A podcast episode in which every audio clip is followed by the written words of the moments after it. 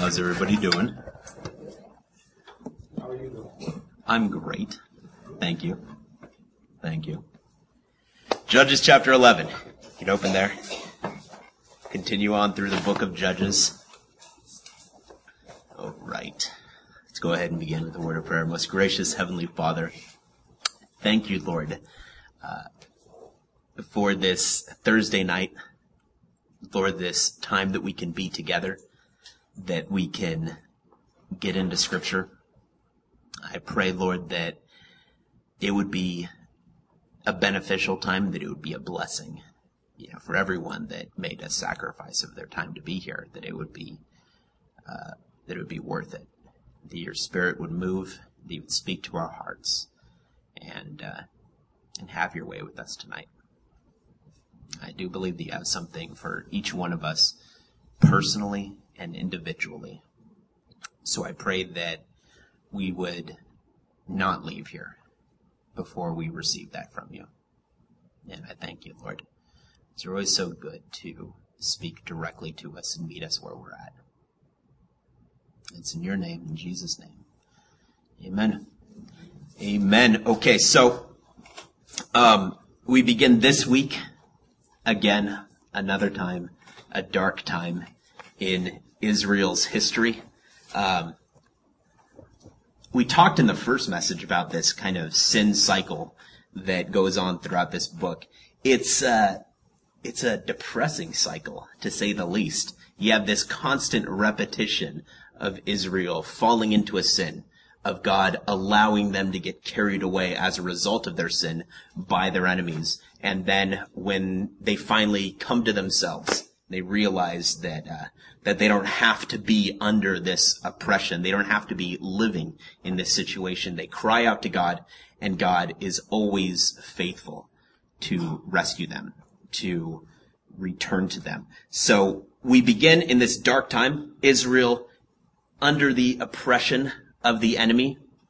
Uh, God had allowed them to get taken away as a result, uh, specifically of their idolatry. If you remember last week, uh, you're hard pressed to find a longer list of idols in all of the Bible. I mean, just jam packed. Israel was was hungry for idolatry. They were snatching up everything they could to worship uh, that the world was worshiping. So they repented, they returned to God, and now they gathered together at the end of chapter 10 at uh, Gilead to find someone to lead them into war against Ammon. And so this is where we pick up. Let's look at the first three verses. Judges 11 verse 1. Now Jephthah the Gileadite was a mighty man of valor, but he was the son of a harlot, and Gilead begot Jephthah. Gilead's wife bore sons, and when his wife's sons grew up, they drove Jephthah out and said to him, You shall have no inheritance in our father's house, for you are the son of another woman. Then Jephthah fled from his brothers and dwelt in the land of Tob. And worthless men banded together with Jephthah and went out raiding with him.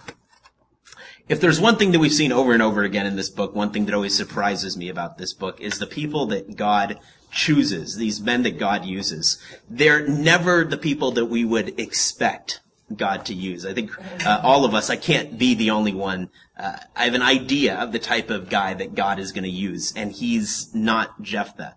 Uh, he's he's you know probably a clean cut guy, you know, and he's uh, he's got his stuff together. He comes from a good pedigree. Maybe he's a PK, you know, a pastor's kid. Like uh, there's actually a couple of PKs in the room. Boo, you're you're a PK, and uh, you're you're not you're you don't seem happy about that. You can smile.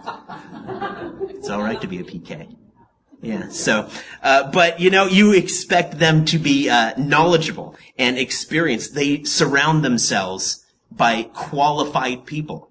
You know, but here you have Jephthah, and he's the son of a prostitute mother and a immoral, sleazy father. He's hated by his brothers and driven out, driven out of his hometown. And the only people that he seems to attract to him are men that my Bible describes as worthless. Uh, if you have an NIV, your Bible might say adventurers. Uh, the NIV is trying just ever so hard to put a positive spin on this Hebrew word, which is rake. And this Hebrew word rake literally means empty vessels. Uh, so I think adventure, adventurers is a bit of a stretch uh, for a translation of this word rake. Uh, they're empty vessels, and, and, I don't know what you say about the type of guy that you would describe as an empty vessel. Uh, maybe that's the the closest to uh, to a Hebrew word as they could come for a man that you would simply describe in our day maybe as an idiot. They're just an empty vessel. Uh, there's not much to them. They're a they're a simple per- person, and and and it's actually a, a different word uh, than in Ecclesiastes chapter one, but they're often translated as the same, which is simply just meaningless. These are meaningless people. They're worthless people. They're vain people, but these are the only people that Jephthah seems to draw to himself. And, uh, and, but, but nonetheless, uh, you know, this is the guy that, that God's gonna use. And I don't think that any of us could, could have foreseen this. Any of us would have suspected this. And maybe if you didn't know the story, you wouldn't have begun this chapter and said, oh, Jephthah. Now this is the guy. Yeah, I'm not a gambling man, but I'm gonna put all my, all my chips on the prostitute's son and his idiot friends. I think that they're the guys. They're going to go for it. They're going to win the day. You know, and I, I can't help but think of D.L. Moody.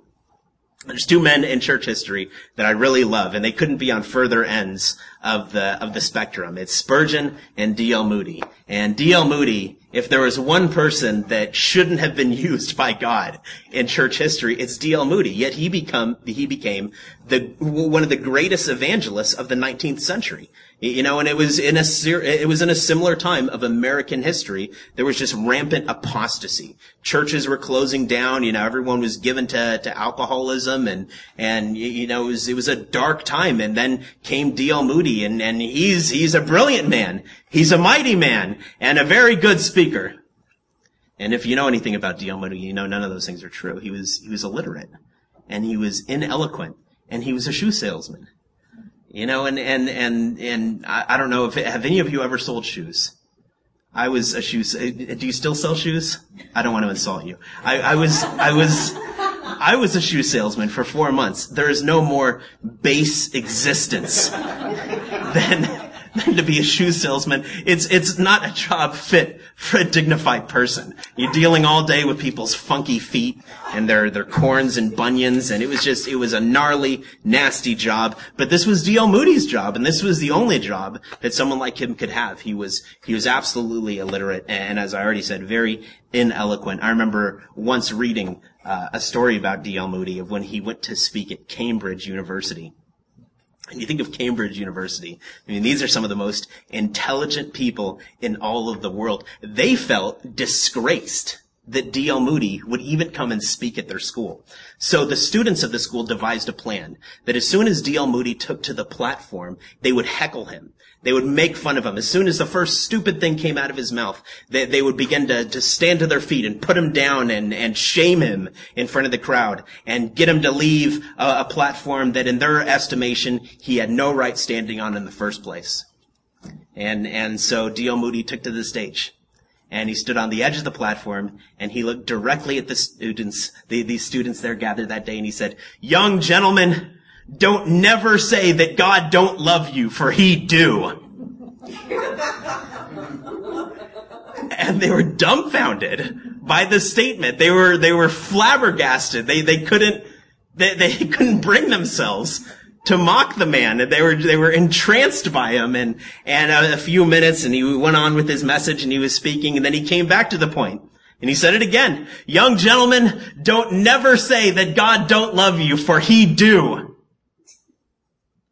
And they were broken, and they were humbled, and their eyes were open, and many of them were saved. And D.L. Moody sparked revival in England, just as he had done in America. And you gotta ask yourself the question, why? Why D.L. Moody? I mean, weren't, weren't there people that could formulate a coherent thought and put it out of their mouth? I have no idea why D.L. Moody. But it proves that God could use anyone and God desires to use everyone. Why Jephthah? I have no idea. But God used him and he did a wonderful work through him. Let's continue to learn about him. In verse 4 it says, it came to pass after a time that the people of Ammon made war against Israel. And so it was when the people of Ammon made war against Israel that the elders of Gilead went to get Jephthah from the land of Tob. And then they said to Jephthah, Come and be our commander, that we may fight against the people of Ammon. So Jephthah said to the elders of Gilead, Did you not hate me and expel me from my father's house? Why have you come to me now when you're in distress? listen to this. This is, this is so interesting, their response. And the elders of Gilead said to Jephthah, That is why we have turned again to you now. Is that an answer? That's such a bizarre answer.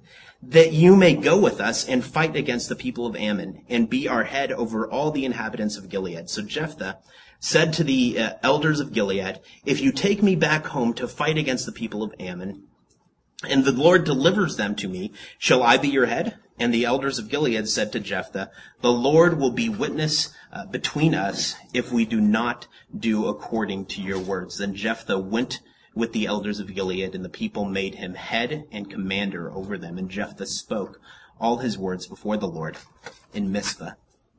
So Jephthah is first run out of Gilead. He's kicked out of his hometown, and now he's brought back to Gilead to be the, the leader in his town. And you have to ask the question, why? You know, throughout the week, at random times, if I was laying in my hammock, you know, trying to, to read my comic book, I had this, anyways, that's neither here nor there. Uh, it, it, you know, but, uh, it, or if I was washing dishes, you know, which I did once this week, and it was, there was a lot of dishes though, so I think I, I earned my keep for another week, keep me around. But, uh, at random moments, it would pop into my head and I would begin to think of the question, why Jephthah? Why of all the able-bodied men in Gilead did they travel to Tob, which isn't even in Israel. According to, to most scholars, Tob is in Syria.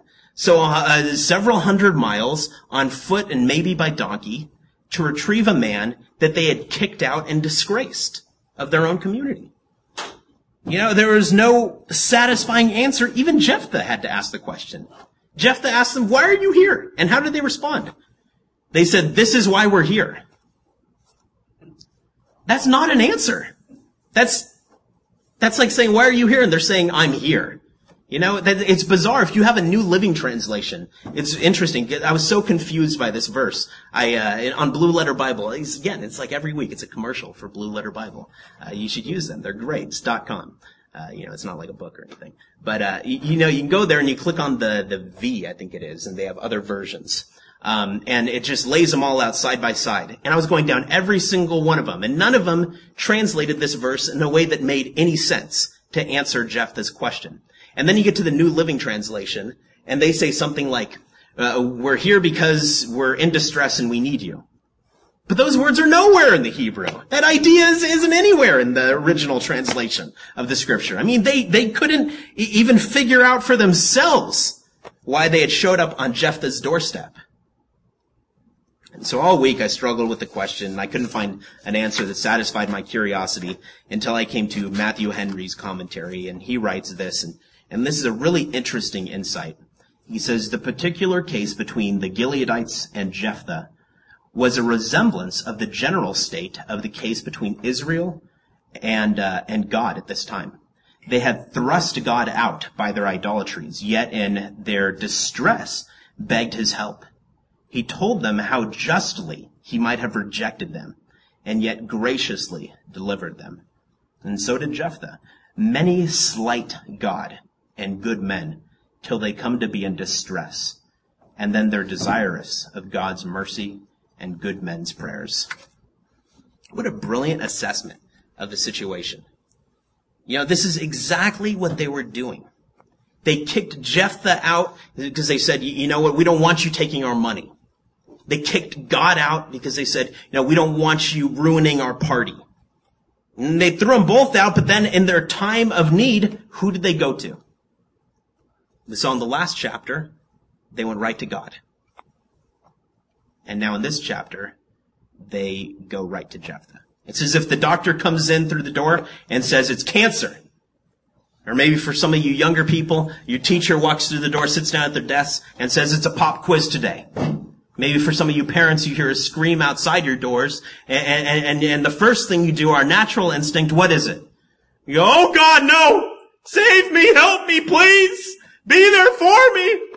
And we call out to God, and then, and then God would say, just as Jephthah would say, well, you had no time for me before. You ran me out of town. You didn't want anything to do with me. Why are you coming to me now? But this is the first thing we do.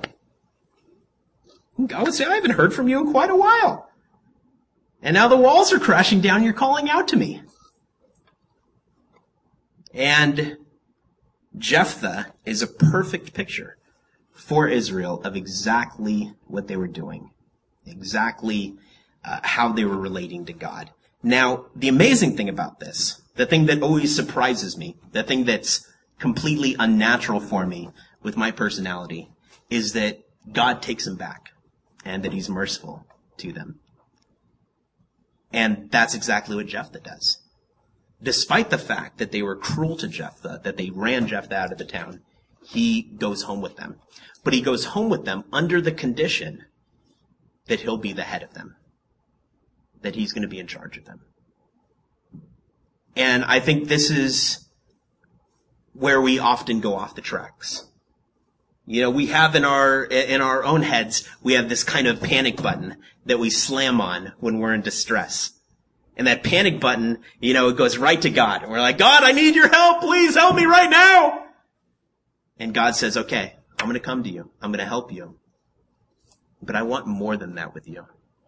I don't want just your, your, your sad moments or your scary moments. I want all of your moments. I want to come in and be the king of you. I want to come in and sit in authority over you. You see, it's got to be more than these frightening panic moments. I have a friend and she always sends me a text message when she's going through a, terrible trial in her life. It's the only time I ever hear from her. I haven't actually talked to her in maybe two or three years now. But I randomly get a text message from her every six months or so that says, please pray for me. You know, this is going on in my life. And I'm not God. I'm Michael. And I get agitated by it.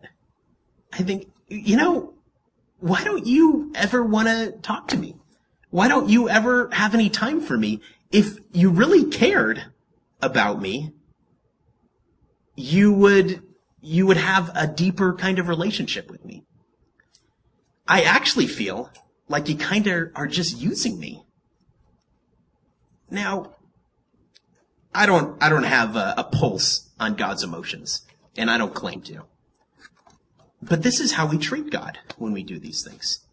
We're using Him as an escape hatch instead of having Him as the Lord in our life, what He wants to be.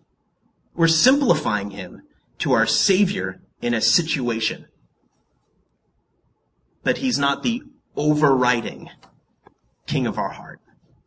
He wants to go deeper with us. He wants to daily walk with us. He wants more than these passing moments that come up every six months. He wants all of us.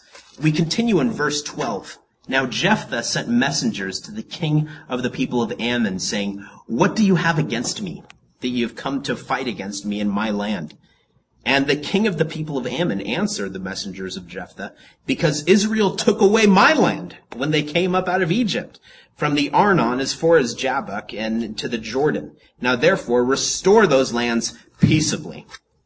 You can almost exchange uh, this passage for everything you read in international news headlines today. It's going to read very much so the same way. Israel is blamed for taking foreign lands that do not belong to them. And if you keep up with what's happening in Israel today, or if you have for the last 40 years or so since the Six Day War, uh, then you know that this is a common argument in that, you know, place on on our little planet. All you have to do is just replace Ammon for Palestine.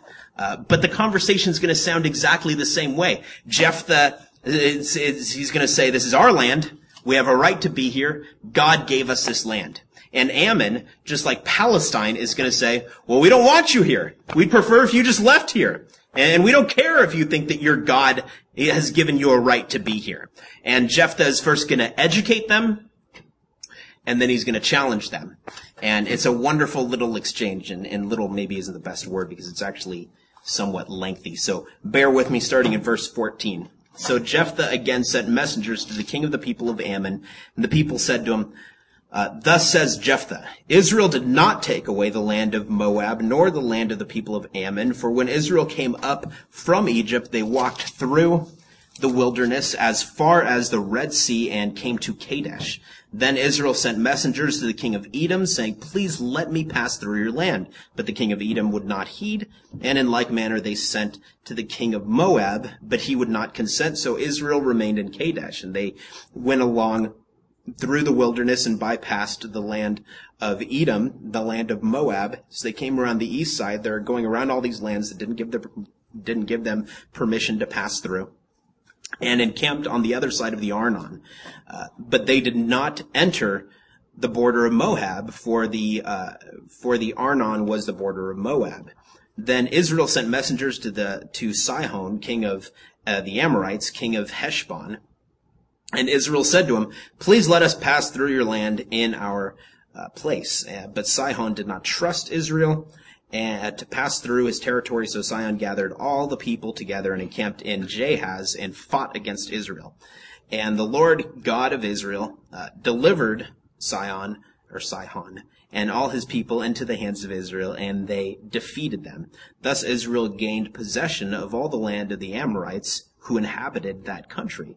They took possession of all the territory of the Amorites from the Arnon to Jabbok, and from the wilderness to Jordan. And now the Lord God of Israel has disposed, or dispossessed, sorry, the Amorites from before his people Israel. Should you then possess it? Possess it? Will you not possess whatever Chemosh, your God, gives you to possess? So whatever the Lord our God uh, takes possession of before us, we will possess. And now are you any better than Balak, the son of Zippor, king of Moab? Did he ever strive against Israel? Did he ever fight against them while Israel dwelt in Heshbon and in its villages and Or, Ar, Ar, Or, maybe, its villages, and in all the cities along the banks of Arnon for 300 years. Why did you not recover them within that time? Therefore, I have not sinned against you, but you wronged me by fighting against me. May the Lord, the judge, uh, redeem or render judgment this day between the children of Israel and the people of Ammon. However, the king of the people of Ammon did not heed the words which Jephthah sent him. That's quite a lengthy read, wasn't it? That was rough. Uh, but it's very simple to understand, right? They uh, they didn't pursue this territory. They didn't go into take by force this territory. In fact, the Ammonites went out to fight against Israel because they didn't trust him. And they lost that battle. And, and it sounds just like the Six Day War all over again. They started it. They attacked Israel and they lost. And now they're saying, uh, you can't take our land. You know, but excuse me, that's what happens when you start a war and you lose it. I mean, this is just the way things work. And Israel says God gave us this victory, so it's our land. If your God gave you the victory, then it would be your land. You know, and, and, and very, it's very simple reasoning. It's easy for us to follow. It makes perfect logical sense. Uh, but, but as, uh, we've seen historically, this kind of logical reasoning doesn't go very far in that part of the planet. So they've been having this same argument for thousands of years. Uh, and, and this is going to culminate in another bloody battle as a result of this same territorial disagreement. So we see that in verse 29. The Spirit of the Lord came upon Jephthah, and he passed through Gilead and Manasseh, and passed through Mizpah of Gilead. And from Mizpah of Gilead, he advanced toward the people of Ammon. And Jephthah made a vow to the Lord, and said, If you will indeed deliver the people of Ammon into my hands, then it will be that whatever comes out of the doors of my house to meet me when I return in peace from the people of Ammon shall surely be the Lord's, and I will offer it up as a burnt offering. So Jephthah advanced towards the people of Ammon to fight against them, and the Lord delivered them into his hands. He defeated them from Aroer as far as Minnith, twenty cities, and, and to Abel Keramim with a very great slaughter. Thus the people of Ammon were subdued before the children of Israel. So Jephthah sets out. He's going to attack them, and, and we have this interesting little list of these communities that he passes through on his way there. We saw that in the first verse. And, and it's, and it's, it's building this, this tension and, and it could be culminating in this doubt inside of him. And as he's going, you know, this distance and, and facing this, uh, this impending battle, it might have dawned on him at, at some point that he was no one special and that maybe he wouldn't win this battle. And this led him to make a very foolish vow. You know, as he's writing in, he, he might have been thinking, well, I'm just the son of a prostitute and all my buddies are idiots and, and who am I and what can I do? And, and in his own reasoning, well, I gotta figure out a way to make sure that God is on my side. And so he says, okay, God, if you'll give me this victory, then I'll give you the first thing I see when, when I get home. The first thing that walks out of my door. It's yours. And, and it's, and it's, and it's a moment of, of foolishness that's going to haunt him for the rest of his life. This promise to sacrifice as a burnt offering, wholly consumed by fire upon an altar, the first thing that he sees when he gets home. And so that day, Jephthah had the victory that he so desperately wanted, and that night he returned home to make his sacrifice. And in verse 34, when Jephthah came to his house at Mizpah, there was his daughter coming out to meet him with timbrels and dancing, and she was his only child. Besides her, he had neither son nor daughter. And it came to pass when he saw her, he tore his clothes and said, Alas, my daughter, you have brought me very low. You are among those who trouble me, for I have given my word to the Lord, and I cannot go back on it. So she said to him, My father, if you have given your word to the Lord, do to me according to what has gone out of your mouth, because the Lord has avenged you of your enemies, the people of Ammon.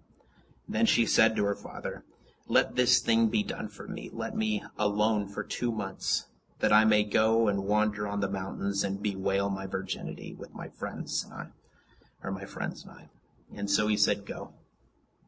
And he sent her away for two months, and she went with her friends and bewailed her virginity on the mountains. And it was so at the end of two months that she returned to her father, and he carried out his vow with her, which he had vowed and she knew no man. And it became a custom in Israel that the daughters of Israel went four days each year to lament the daughter of Jephthah, the Gileadite. what an unnecessary tragedy. You know, it's his only daughter. And uh, he had made a vow against her, sealing her fate. Um, and the question that I kept on thinking about is, uh, is, is would I do it? You know, if I made a vow to God, uh, but in these circumstances, would I go through with it? You know, and, and I don't have any children, but those of you that, that do, your child is precious to you. It's, it's, you know, the most precious thing in the world to you, but isn't God supposed to be more precious to you? And it's a terrible test that you wouldn't wish on your worst enemy because it's a test of our loyalty and our affection. It's a test of what do you truly treasure and what are you really obedient to.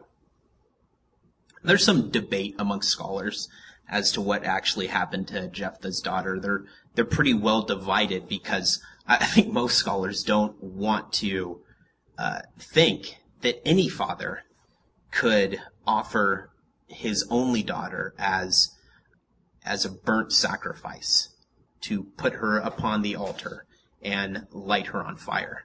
No one wants to think that something like that uh, could happen. It's barbaric and pagan.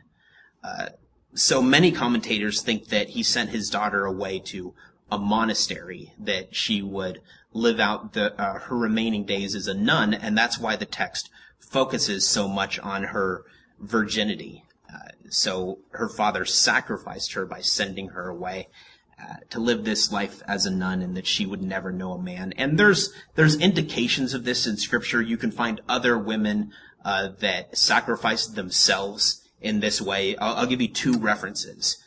Uh, Leviticus 27. You'll find it in the first couple of verses. Leviticus 27 and Exodus 38. You're going to find it in the first 10 verses.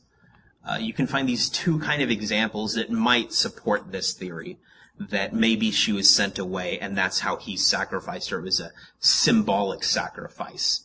But then there's another group of commentators that believe that it's a literal sacrifice. And among those commentators, there's a greater division of if this was the right thing to do or if this was the wrong thing to do.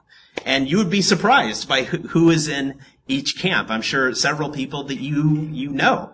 Uh, and, and it's a very troubling thing to consider that, that, uh, that these commentators say that the text doesn't allow for this sort of interpretation. A literal rendering and reading of this text says that Jephthah sacrificed her. He laid her upon the altar and and burned her as a, as a sign of worship, and and with keeping with his vow. Maybe not a great moment, to, but anyways, um, and and so what's the conclusion of the matter? What's the conclusion of the matter? Did he literally sacrifice her, or did he symbolically sacrifice her? Well, I don't want to be amongst those commentators that uh, that make you, you know, scowl. And I've seen that on several of your faces already. This is the one thing you can know about this story for sure, is that this never had to happen. This was never supposed to happen. Whether it was this symbolic sacrifice of him just sending her away to live in the mountains, to never uh, be with a man or have a family, you know, for her to, you know, live in, in, in the tabernacle as, as a person that would lead uh, worship in one of these verses, that's what their jobs were, or if it was a literal sacrifice and he, he burnt her in the fire. You can know this for sure that it wasn't supposed to happen. It never had to happen. It was completely unnecessary. Uh, turn to uh, the book of Matthew. Matthew chapter 5.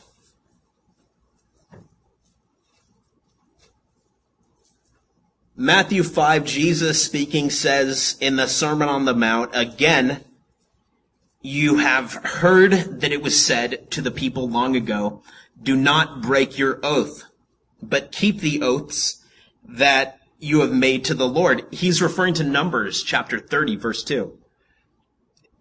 In Numbers 32, God commands them, listen, if you make an oath, if you make a vow, you must do everything that you promised or you will be judged by God.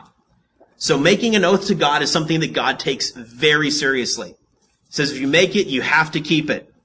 But Jesus says, continuing in verse 34, I tell you, do not swear at all, either by heaven, uh, for it is God's throne, or by earth, for it is his footstool, or by Jerusalem, for it is the city of the great king.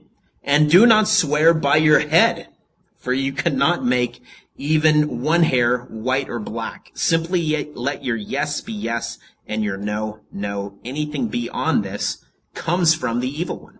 Jesus says, hey, you'd be better off never making vows.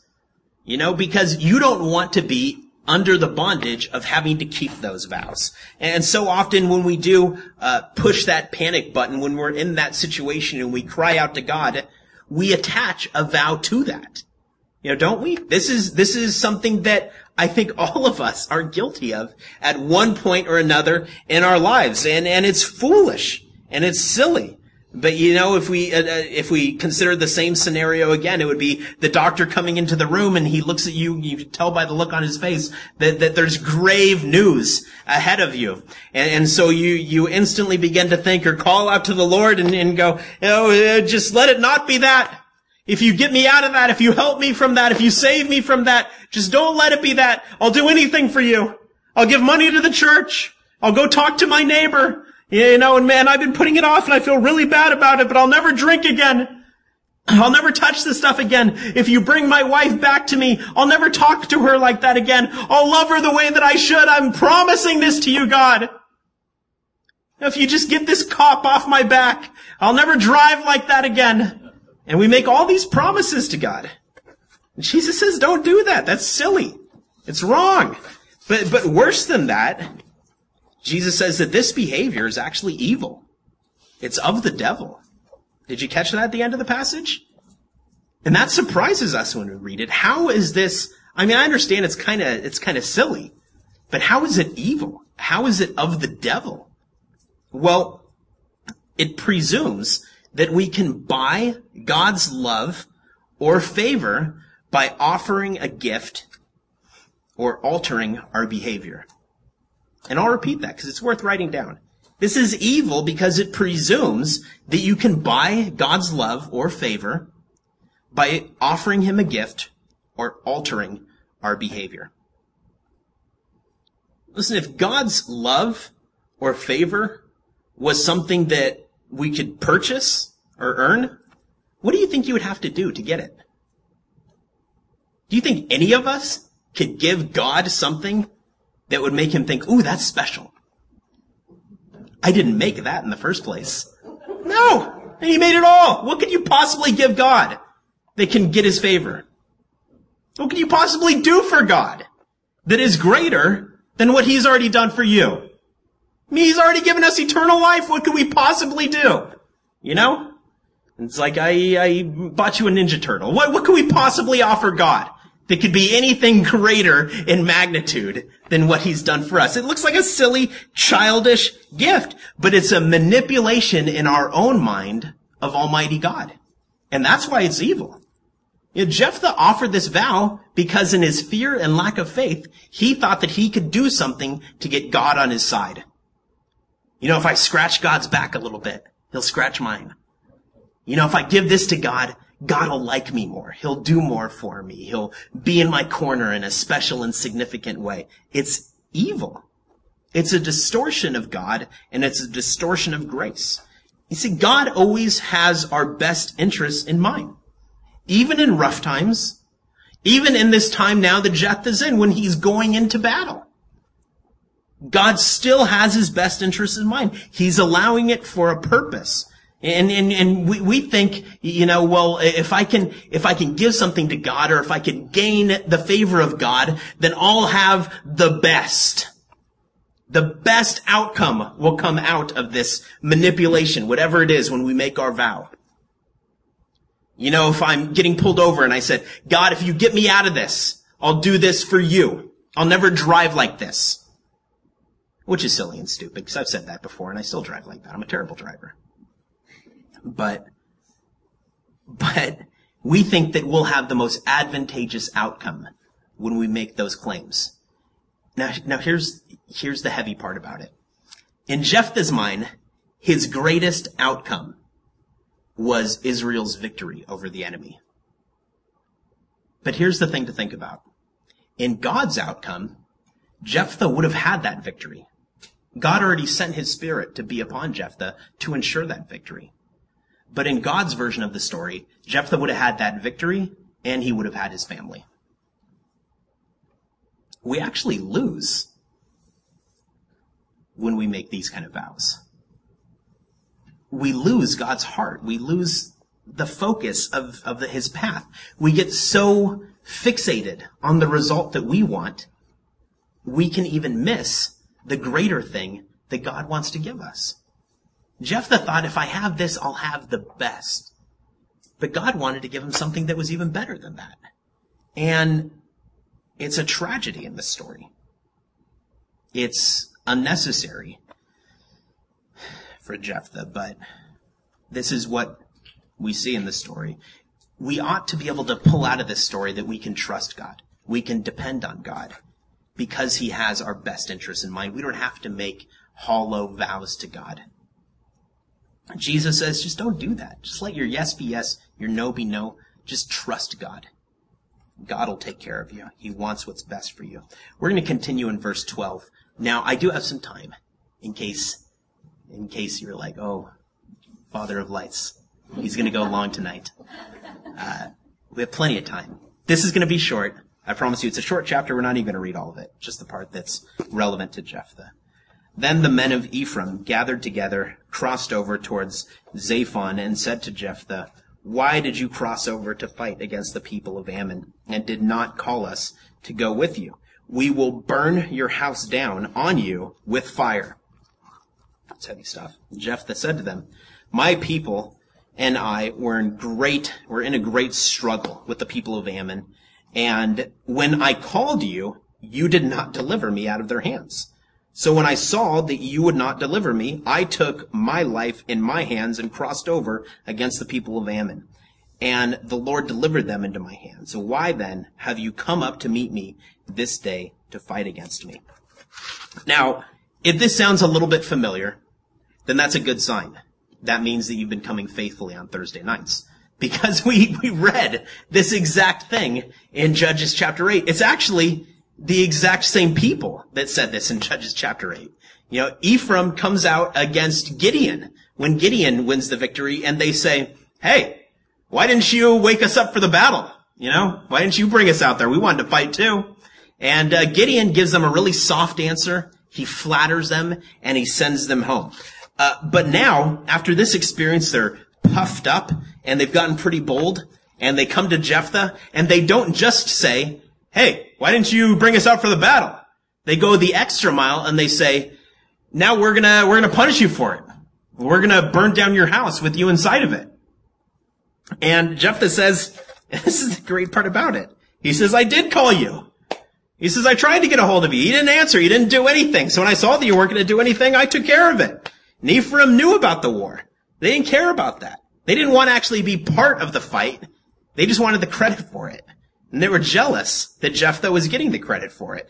They didn't think that Jephthah was worthy of the credit for it the same way that they didn't think that Gideon was worthy of the credit for it. And they were bold, but they were brainless. And I say that because Jephthah, uh, he's an actual warrior, right? He just, like, killed a bunch of people. What has Ephraim been doing for the last, like, several hundred years since Gideon? They've been doing absolutely nothing. They didn't go out to fight with Gideon. They haven't gone out to fight since then. So they're a bunch of couch potatoes. And they're sitting around watching sports saying, if I was the quarterback, you know, I would have made that play. You know, but now the quarterback's standing in front of them and they've insulted him. And these guys don't know what to do with them. And Jephthah, Uh, Jephthah's in somewhat of a different situation than Gideon. Now, if you remember from that story, I kind of came down on Gideon because Gideon struck down his own people, but those people were helpless and harmless. Now, these people are bloodthirsty and angry. They're telling Jephthah that they're going to attack him. So Jephthah obliges them with the battle. And we see this starting in verse 4. Now Jephthah gathered together all the men of Gilead, fought against Ephraim, and the men of Gilead defeated Ephraim because they said, you Gileadites are fugitives of Ephraim among the Ephraimites and among the Manassites.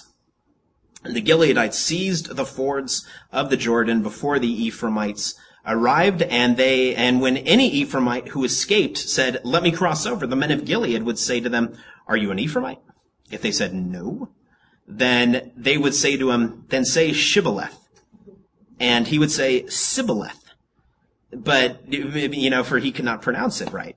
Then they would take him and kill him at the fords of the Jordan. And there fell at that time 42,000 Ephraimites.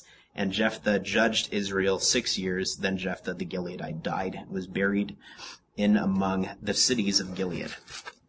Jephthah beats them so thoroughly that he captures their home city before they can retreat to it. You know, they're losing the war, so they all take off. And they're like, let's just go home. This guy's crazy. And, and Jephthah beats them to their home, and he sets up a checkpoint. And at this check, checkpoint, there's only one question, and it's a simple question. He says, okay, so you wanna, you wanna go through here? And they're like, yeah. And he's like, are you an Ephraimite? And if they lied and said no, you know, uh, or I assume if they even said yes, the test would still be the same. He'd say, okay, say Shibboleth.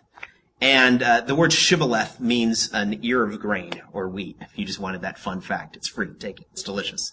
But the Ephraimites couldn't do it. They had this regional accent, so they couldn't say it right. So, I mean, it would be like uh, if someone, you know, from Boston was here. And it's like, are you from Boston? And they're like, no. And we're like, say car. And then they say ka. You know, we would know. You're a liar. And then, then we could kill him, I guess, if we're, if we're following the story. but, uh, the, you know, if I, it's like if I wanted, I was thinking about this when I was working on this message. I actually, when I was in linguistics, I wrote a paper on my wife's family, uh, because, because they just say things wrong and, and evil, you know, but, but if, if I were to, if I wanted to weed out her family, I would say, okay, say toilet and they would say turlet. For no good reason, they added an R. You know, it's like that's that's not right. It's not true. In no world is toilet turlet. If I wanted, you know, maybe another test, maybe they passed that one. Say cement. This was actually the one I wrote a paper on, and they would say cement. And that's not right. Why would you do that? That's gross. But the, these people had, had this accent. You would say, okay, say shibboleth. And they couldn't do it. They had this regional accents. They would say Sibboleth. They would drop the H from the word or the sh sound. You know, so uh, there was, there was never a more steep punishment for mispronunciation than this one in all the Bible or in probably all of human history. This is how they weeded these people out. And if they said the word wrong, they would take them and they would kill them. Maybe I should end on that note because you're all smiling. Don't fake a Boston accent. Should I end there? No, I'm not going to end there. Okay, I'll, I'll end on the heavy note. Um, so, uh, all right, let's buckle in. Michael's gonna, Michael's gonna be mean. So, as I read this story, I couldn't help but think, why couldn't Ephraim just be happy for their brothers? You know, maybe it's a simple, naive question, and there's probably a lot more that comes into this story than I'm taking into account. But Ephraim did this with Gideon, and now they're doing this with Jephthah. Why couldn't they just simply be happy for them? You know, it's like they did something good. Let's uh, let's let them have their praise. You know, Jephthah deserves the pat on the back, but it enraged them. They wanted the accolades. They couldn't handle that somebody else was getting praised, and and it wasn't them. You know, and and and we can often be the same way. In Ephraim's case, you can say that, you know, if they wanted the praise, they should have done something to earn it. Right? Isn't that logical? Doesn't that make sense? You know, a kid came in for tutoring a couple of months ago. I think I was telling my wife about this, uh, when it, when it happened and he was wearing a medal and, and he had this, you know, and it was like the American flag kind and he looked like a Rocky you know, and he came in. I don't know if Rocky ever had it. Did he? I don't know. But anyways, uh, there was, he was wearing this medal and it was very patriotic looking medal. And, and I said, wow, you know, I didn't, I didn't know that you played in these sports. And he said, I don't. And, and I said, so why do you have a medal? And he said, well, my brother plays, uh, baseball. And so I asked him again because that, that answer didn't make any sense to me. Uh, and I was like, so why do you have a medal? And he said, well, my brother's team, uh, they played in a tournament. They actually didn't even win, but everyone got a medal.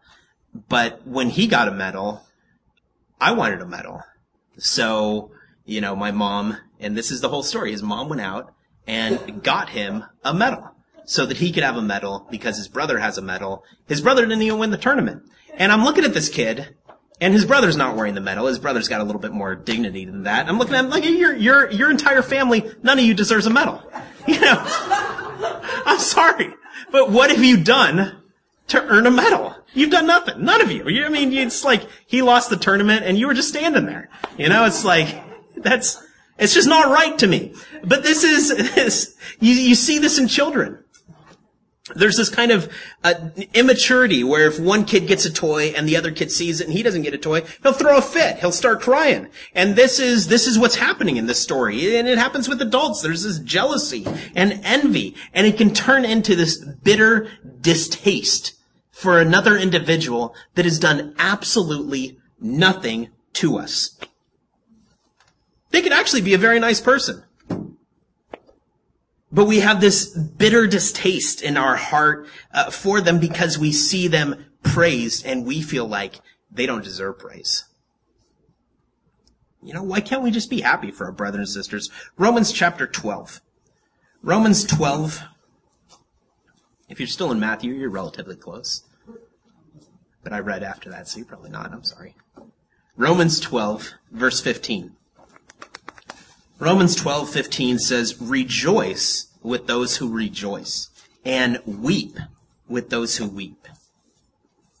It's in your family. This is this is what families do. And we forget about this so often. And and if a coworker gets a promotion, what's the what's what's often the natural recourse of the other coworkers? They retreat, you know, to a quiet corner so that they can cut that person down. Well, they don't deserve a promotion. Well, if the boss knew them like I knew them, they would give me a promotion instead of that person. We have this jealousy and envy in our heart, so much so that we, I, I, you know, I remember when my when my brother got the McNair scholarship for school, and it's quite an honor. My mom gave me a call, and she was concerned about me, and she said, "Are you okay?" And I said, "Well, why wouldn't I be okay?" And she said, "Well, because your brother got this scholarship." I said, well, I'm happy for him. He's my brother. Why can't I? You know, it's it's it's absurd to think that we can react this way, but we so often do. 1 Corinthians, turn there. 1 Corinthians 12. 1 Corinthians 12, verse 25. 1 Corinthians 12, 25 says, So there should be no division in the body, but that is, uh, but that is, its parts should have equal concern for each other. If one part suffers, every part suffers with it. If one part is honored, every part rejoices with it. I don't normally do this, but uh, but I'm going to do it. I'm going to give you homework this week. Okay, so you have homework.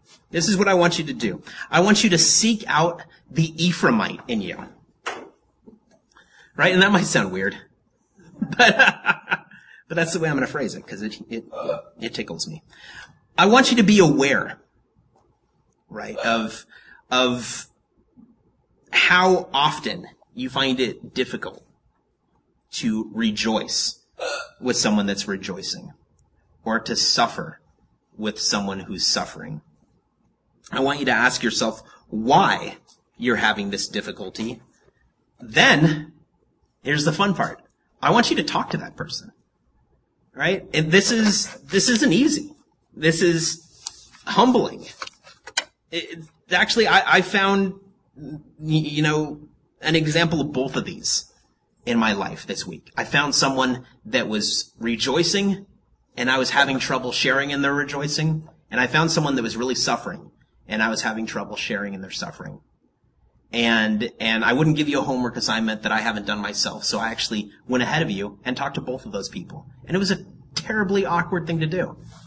But it was a beneficial blessing for both them and myself. And, and, and thankfully, only one of those people is here today. You know, the, the other one was going to be here today also, and then they sent me a text and I'm like, yeah, I'm not going to come. I don't know if it's related to this conversation, but, but it, you know, I, I, this is what I want you to do. I want you to talk to that person because I, I don't want you, I don't want me to be like Ephraim. You know, we're all brothers and sisters. We're all one body. We should be able to celebrate without having bitterness in our heart with the person that's celebrating. And we should be able to weep with someone that's weeping without having judgment in our heart towards that person. Now, one of my friends is really going through a rough time. He's really suffering. And I found myself uh, thinking, well, you're suffering because you did stupid things. Is it my job to judge someone when they're suffering? No. I should be suffering alongside of them. I should be loving them. It's not my place to be critical of them. And so I had to apologize to that person because Ephraim was in my heart. I couldn't be with that person in their suffering, even though I wanted to be. I have another friend that's rejoicing. He's celebrating. He's super happy. But I found myself thinking, well, there's all kinds of issues that you need to address in your personal life. You shouldn't be so happy. You should really wipe that smile off your face because you're a hot mess. You know, and, and I found myself being critical of that person. Is it my job to be critical of that person?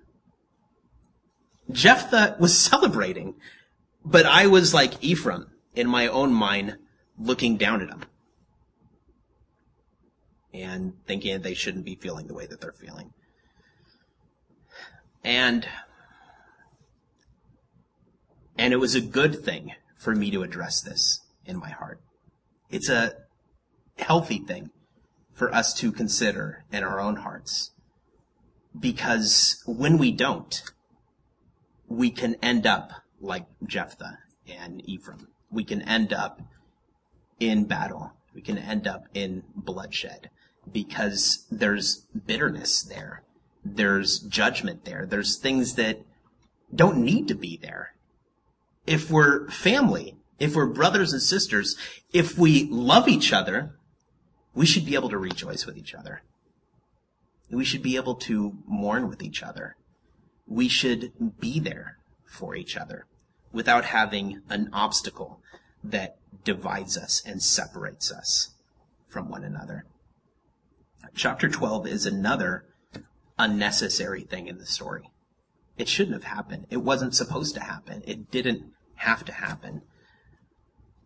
But it does happen when we have these unchecked emotions. We end up cutting each other down instead of building each other up. Amen? I'm letting you out on time.